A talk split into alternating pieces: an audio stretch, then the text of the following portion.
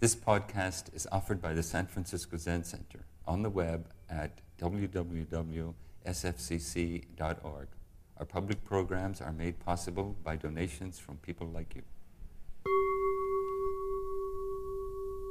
Good morning, and good morning to the online Sangha who's here with us also at Green Gulch. And thank you for wearing your masks uh, since I'm not in the Green Gulch bubble all the time. I go in and out of it. Um,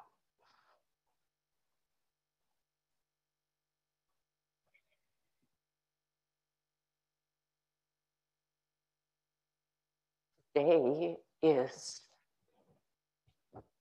the vernal equinox the particular time in the northern hemisphere when uh, the days become, there's more light, and in the southern hemisphere, it's fall, it's beginning of fall. And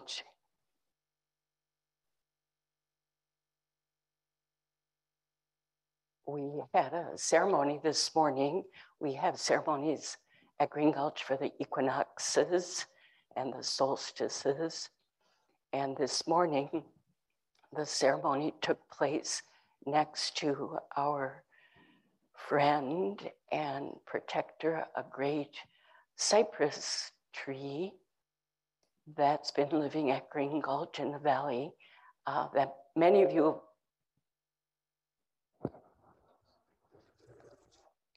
Many of you who've been here know the tree well. It's right in the resident parking lot. Can you hear me okay?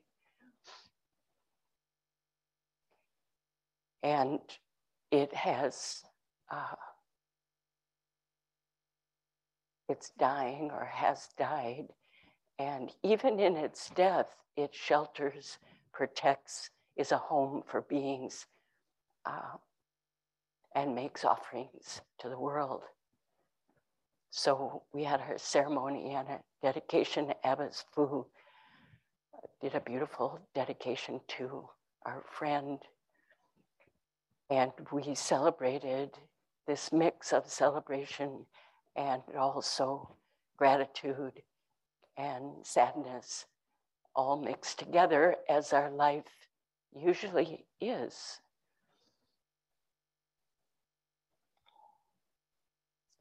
So in, in the Greek mythology, the vernal equinox is the day that Persephone returns from the underworld where she, depending on which version, uh, she was uh, carried away. And her mother, Demeter, who was the goddess of growing things, uh, went into total grief and despair when her daughter disappeared, was taken, and she couldn't function. She couldn't do her usual uh, activities of taking care of the earth and growing things and animals and so forth.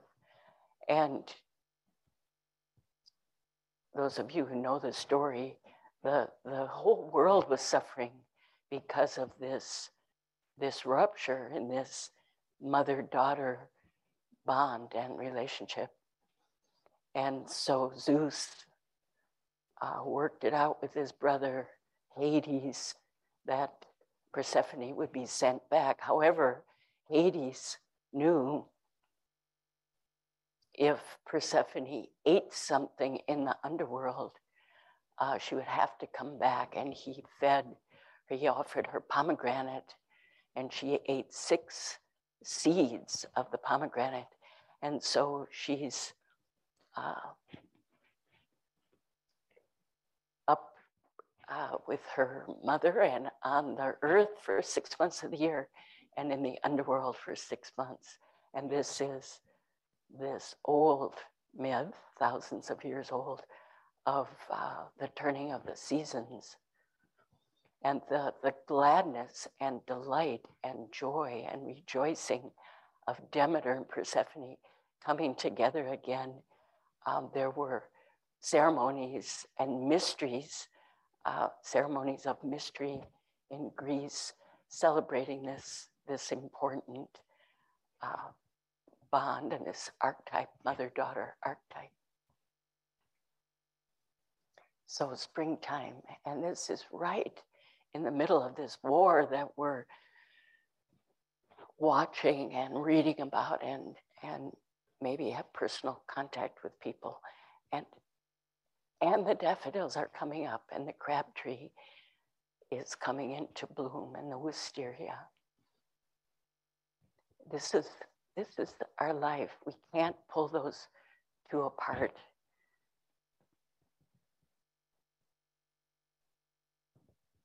Today also is the anniversary of the death of my mother, Miriam Cutts, and she died in 2004. So I, uh,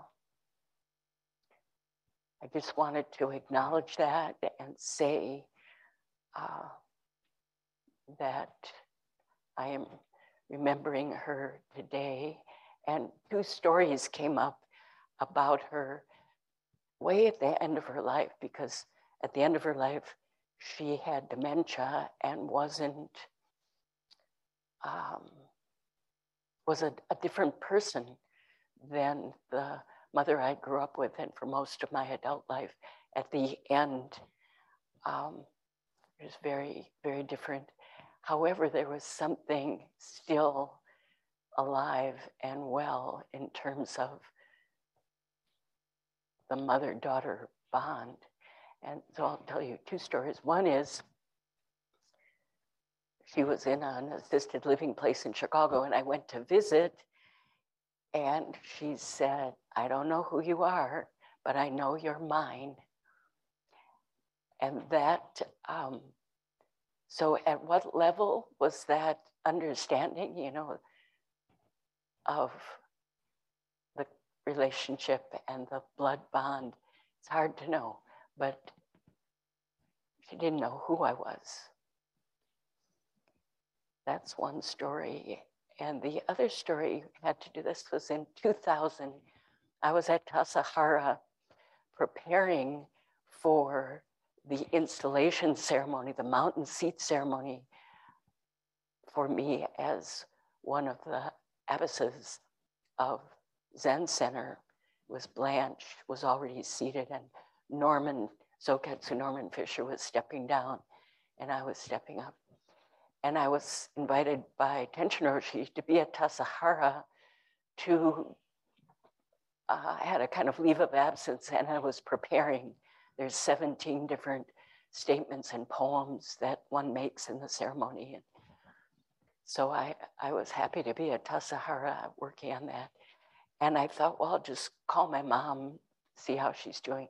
So for those of you who know the Tassajara phone, it's like there's a delay and you can't quite hear and static. And so I called her and I, you know, told her who I was and what I was doing.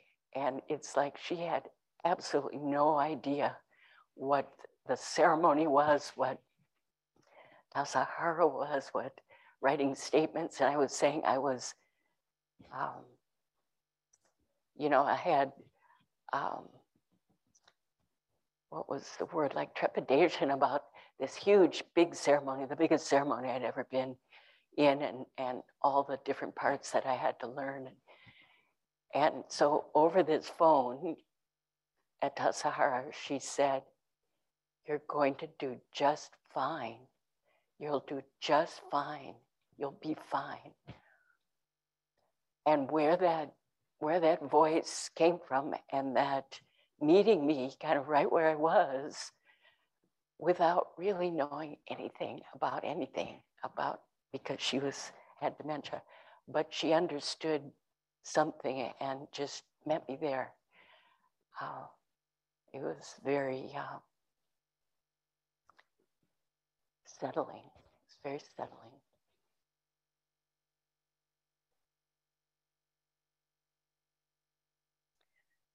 So today, um,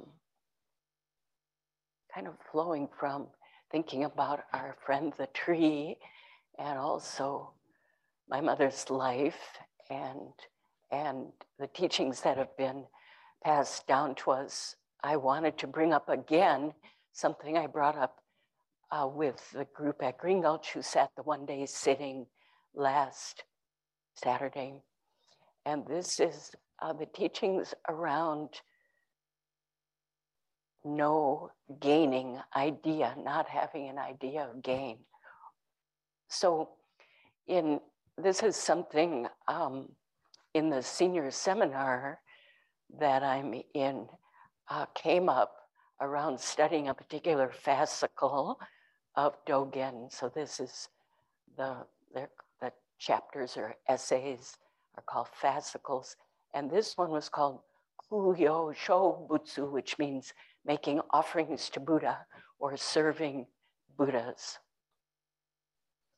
And in, in looking at that with a study group and then reading more on my own and then knowing that Suzuki Roshi used to use that phrase a lot, like to have no gaining idea.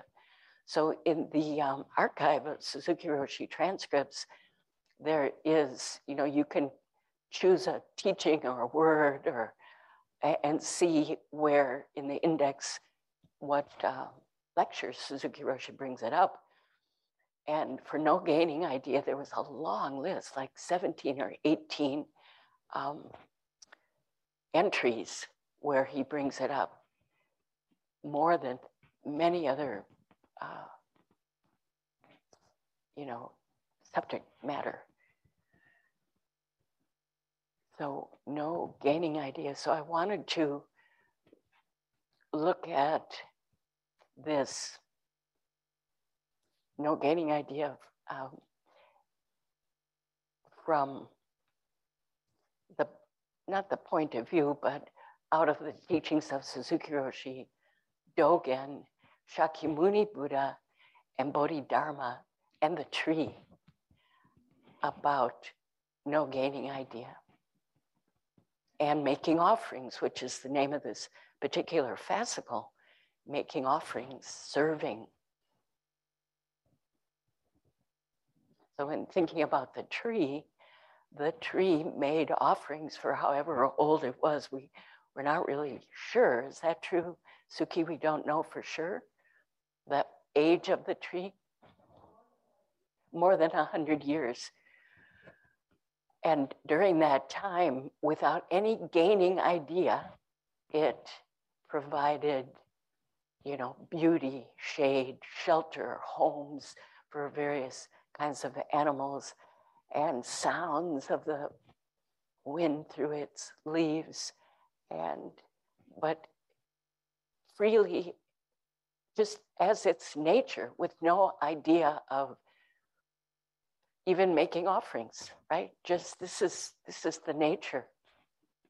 And I think that's that point is really what keeps being brought up in these various lectures and things that I've been reading about no gaining idea.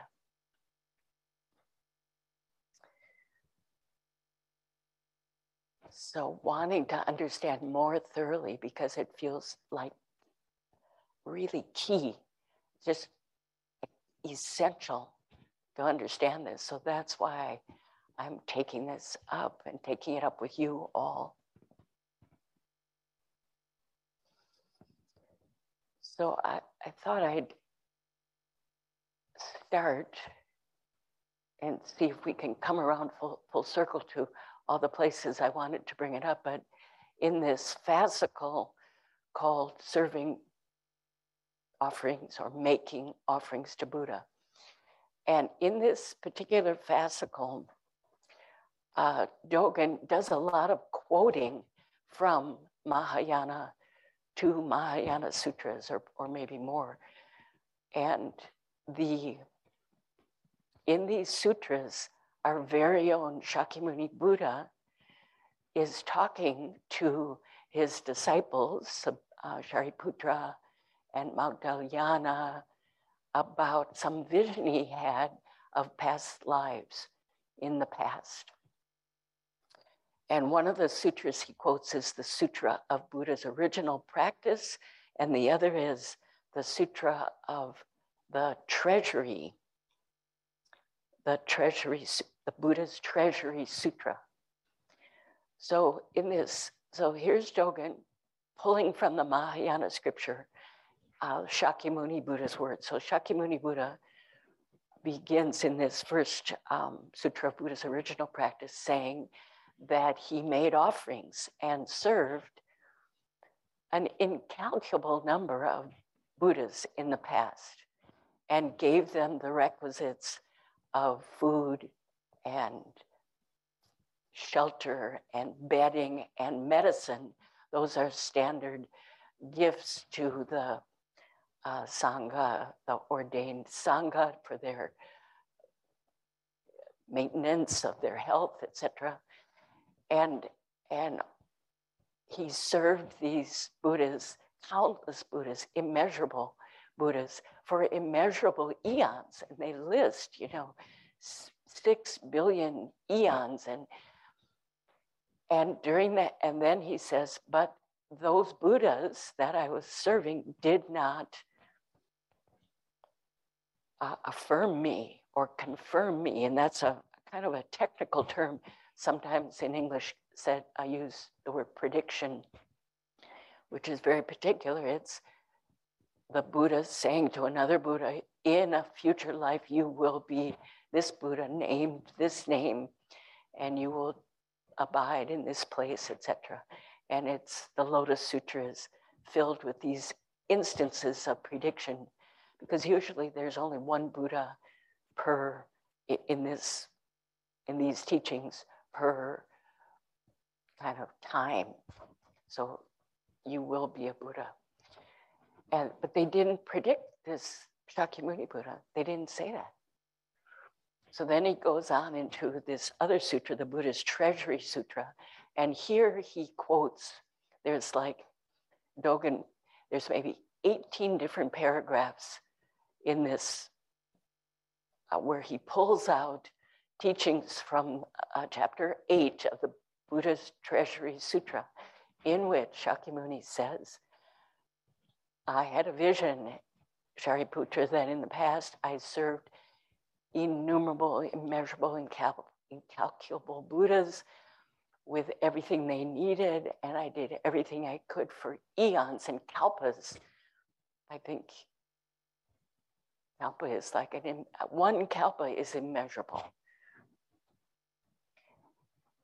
And they did not predict me, they didn't affirm me, they didn't confirm me in my Buddhahood. And then in this sutra, the Buddha says, Wherefore, or, you know, how come? Because I had expectation of gain. This is our very own Shakyamuni Buddha is saying they didn't confirm me because I had expectation of gain. I wanted, I was, there was something extra there. And he goes on paragraph after paragraph, and you can you can read it yourself. We have, you know, Tanahashi San's translation, Nishijima Cross translation over and over again.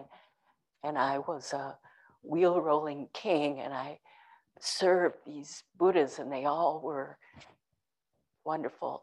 And they wouldn't confirm me. Why? Because Tanahashi San's translation is um, grasping mind, right? Grasping mind, expectation of gain, grasping mind. So the, the word for gain that's used here is u sho toku. U sho toku. And it means to gain, to grasp, to have some expectation or trying to get something out of something uh, an ulterior motive other than just doing what you're doing fully. So there's this extra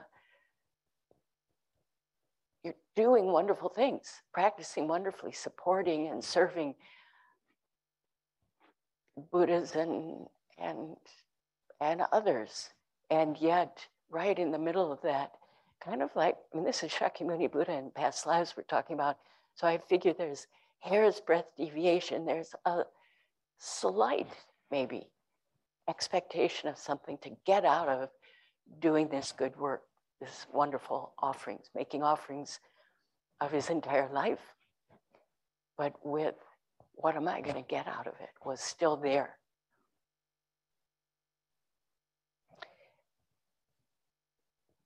So he was doing his practice with grasping mind.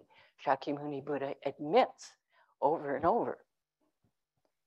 I had expectation of gain. I was not able to understand the reality of all things, but only had a mind greedy for attainment. These, that's a quote in Tanahashi-san's uh, translation. I didn't understand the reality of all things is, is um, we'll, we'll come to that, but the reality, the, the reality of the emptiness of all things. And so when we don't have that wisdom of the true nature of all things, we think we can get something.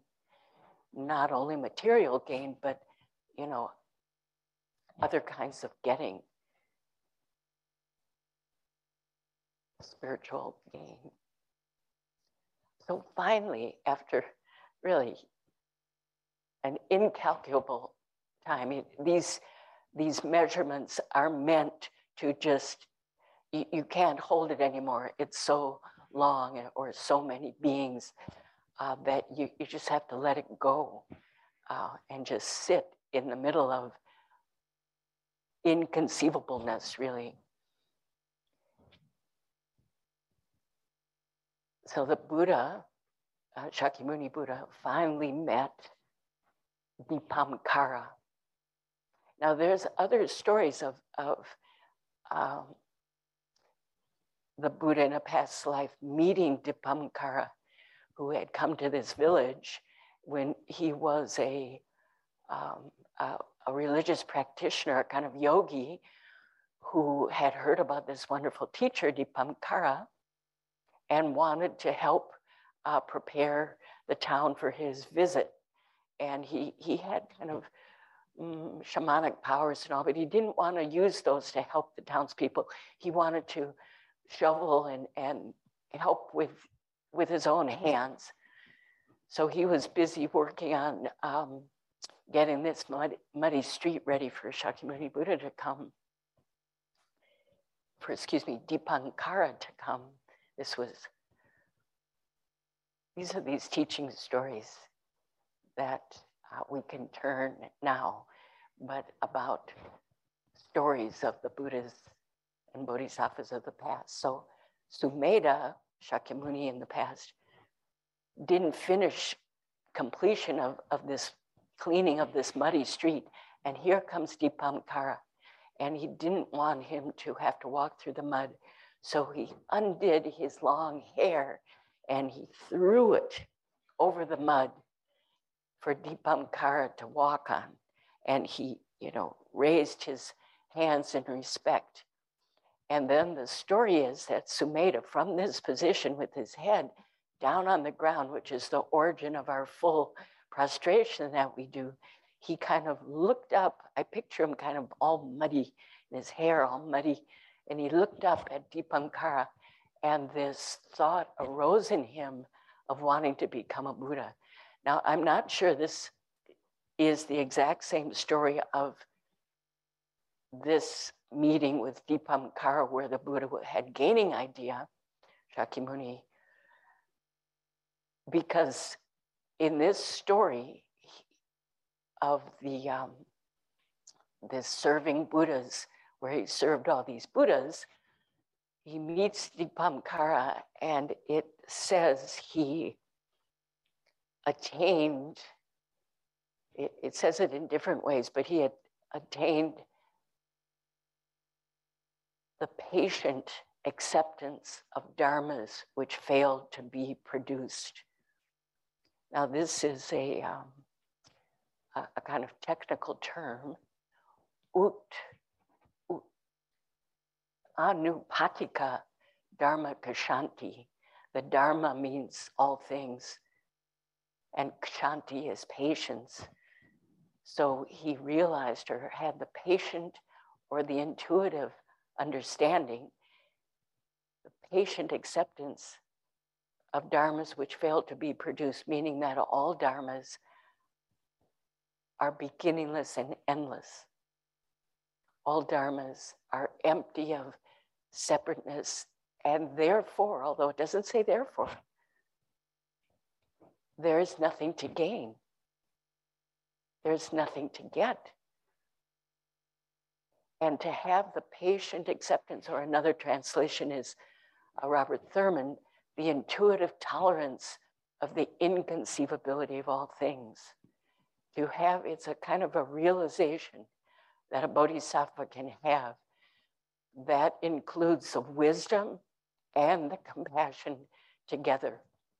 The wisdom of seeing that there is nothing to gain because all things are empty and they neither arise nor cease, just like we chant in the Heart Sutra. And this, and, and so in this um, meeting with Dipankara, he was affirmed, he was predicted, he was confirmed by Dipankara, which means he had dropped any expectation of gain or a grasping. All those other instances, there was this grasping.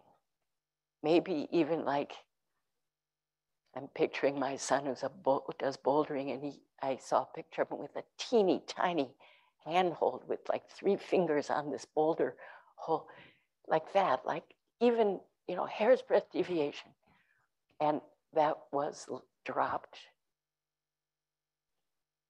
in this realization of the inconceivability and this patience with all things are like that. And there's nothing to get. And to be patient with that, to have a tolerance for that.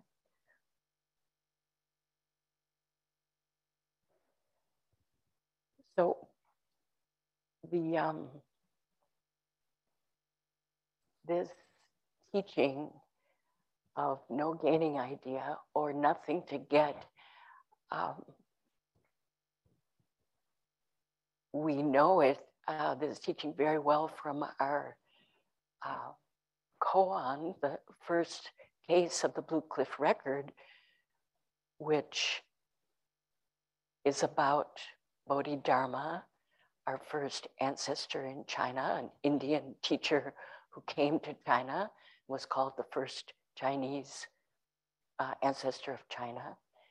And Bodhidharma, when he first came from India, went to see the emperor, Emperor Wu of Liang. And so here's this teacher coming from India and Buddhism was in China then, the beginnings of, of Buddhism. And Emperor Wu of Liang said, What is the highest meaning of the holy truths? That was his question to Bodhidharma. This is the first case of the Blue Cliff record. What is the highest meaning of the holy truths? And Bodhidharma said, empty without holiness.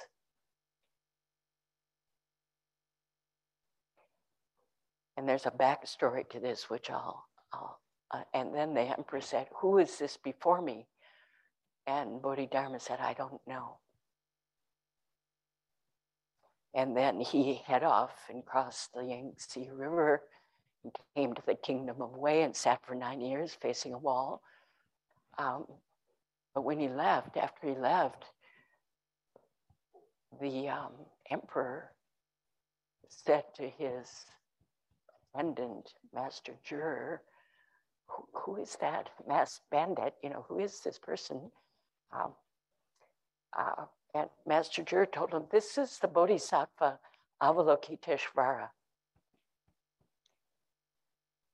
And then the emperor was regretful and wanted to send an emissary to bring back Bodhidharma to come and teach.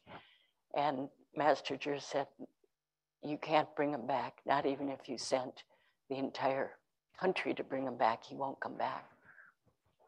So this, this story has been told and retold. It's told for most every shuso ceremony, the ceremony that uh, ends the, the practice period that someone serves as head student or head monk. And the, the backstory is that Emperor Wu of Liang was a served served the Buddhist community greatly.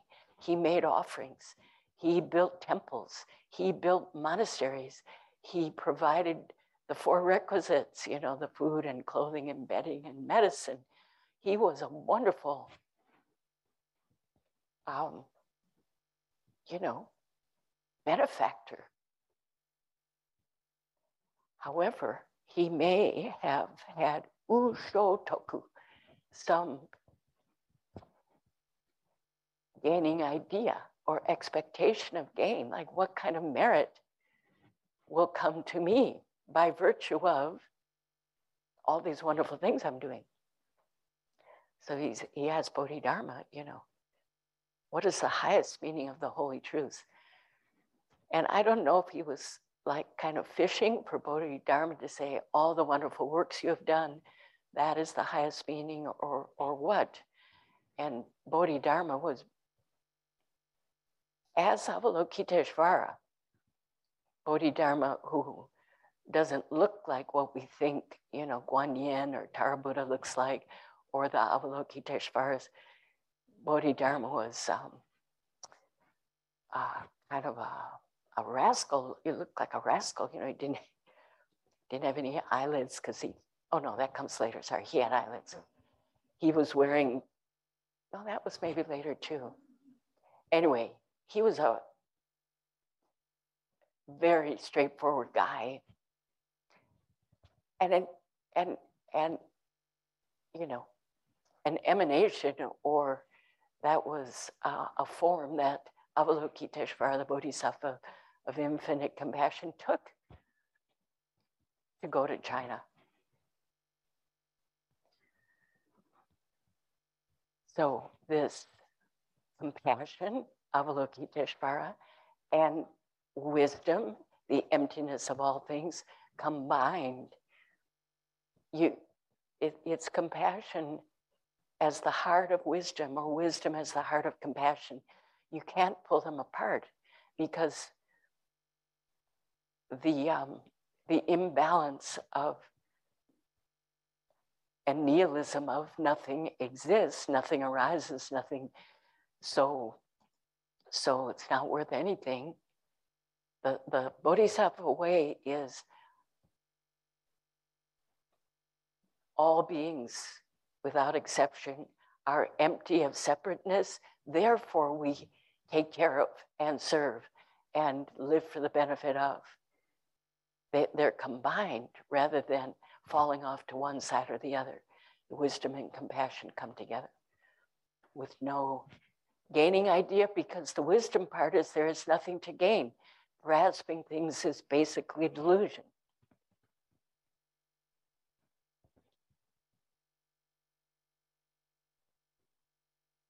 What is the highest meaning of the holy truths? Empty, no holiness, nothing to gain. So the, the last um, the time. So in looking at some of Suzuki Roshi's um, transcripts where he brings up gaining idea, no gaining idea, and the practices around it, I came upon uh, a one day session in 1960. Uh, I think, six or seven, where Suzuki Roshi is commenting on something called the guidelines for studying the way. In Japanese, it's Gakudo yo, Yojinshū. And it's in um, Moon in a Dewdrop. You, you can look at it, Guidelines for Studying the Way. And it's, it's a series of like um, little uh, headings. And then um, this is in Dogen, in, in, in Dogen's work, uh, Guidelines for Studying the Way. And Gakudo Yojinshū has these headings and then a paragraph of commentary. So this particular is number four of these guidelines for studying the way. And it is, this is Dogen and Suzuki Roshi commenting on it. You should not practice Buddha's teaching with the idea of gain. So there it is, uh, not Dogen quoting from other uh, sutras about Shakyamuni Buddha, but saying these are the guidelines for our practice. You should not practice Buddha's teaching with the idea of gain. And, and then there's commentary.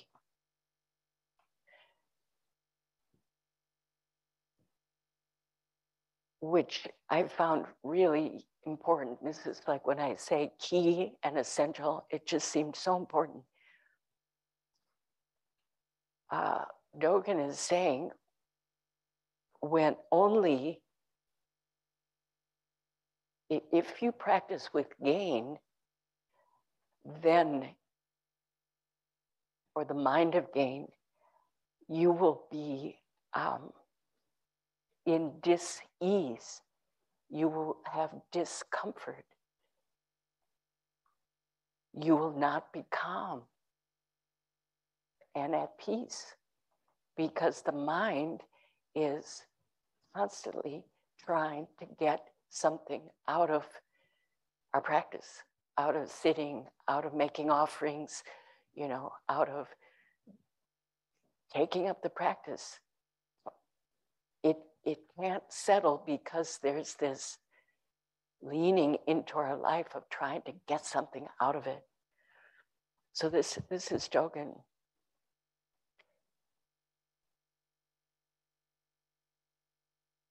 Buddha's teaching cannot be attained by having ideas or not having ideas. Only when the mind of pure practice coincides with the way will body and mind be calm. If body and mind are not yet calm, they will not be at ease. When body and mind are not at ease, thorns grow on the path of realization. So this um, it, it, also reminded me of zazen instruction. The first, you know, when we first come to practice, we're given zazen instruction, and included in that is, you know, in terms of working with our mind, don't chase after thoughts, don't push thoughts away, right? This is this is part of this um, teaching around the idea of gain. I want more of that. If it's pleasant things arising, I don't want this. I want to get away from that. That's a kind of gain. And also, so that's how we work with our mind to not push things away or grab at things, just sitting upright in correct bodily posture. And also, this sitting upright says it all, you know, not leaning into our life, not leaning away, not trying to get away, and have some handle on things that we can use by means of that we can use. This is very subtle, I feel. Um, I mean, it can be subtle and gross, but I think it can, over the years, become more and more subtle, subtle grasping, subtle expectation of gain.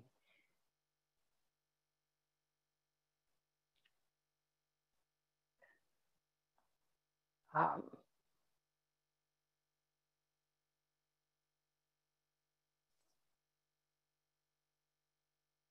to see yourself as you, this is Suzuki Roshi, to see yourself as you are, that is perfect combination of body and mind. That is perfect calmness of mind. So this, just as you are, accepting yourself, right in the middle of that is a peace and a joy, even if we know there's many things to work on, many areas of that we're not clear about yet, or but including all that and accepting that without somehow trying to use our practice to to get away from that or to make it go away or be better or get respect or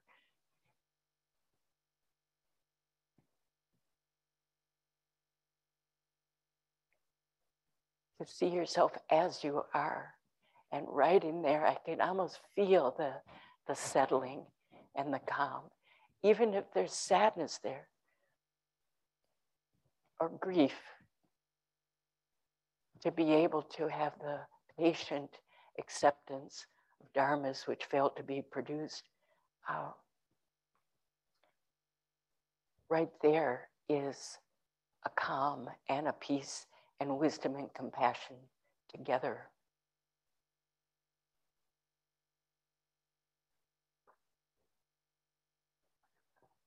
So I'm taking this to heart and uh, you know, being aware of large and small expectation of gain.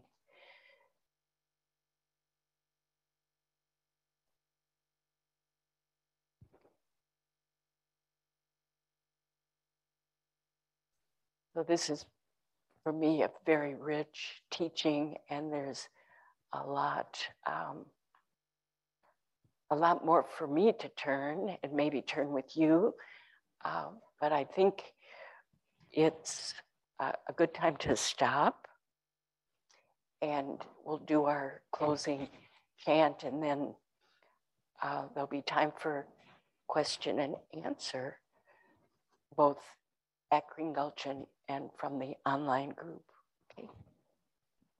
Thank you for listening to this podcast offered by the San Francisco Zen Center. Our Dharma talks are offered at no cost, and this is made possible by the donations we receive. Your financial support helps us to continue to offer the Dharma. For more information, visit sfzc.org and click Giving. May we fully enjoy the Dharma.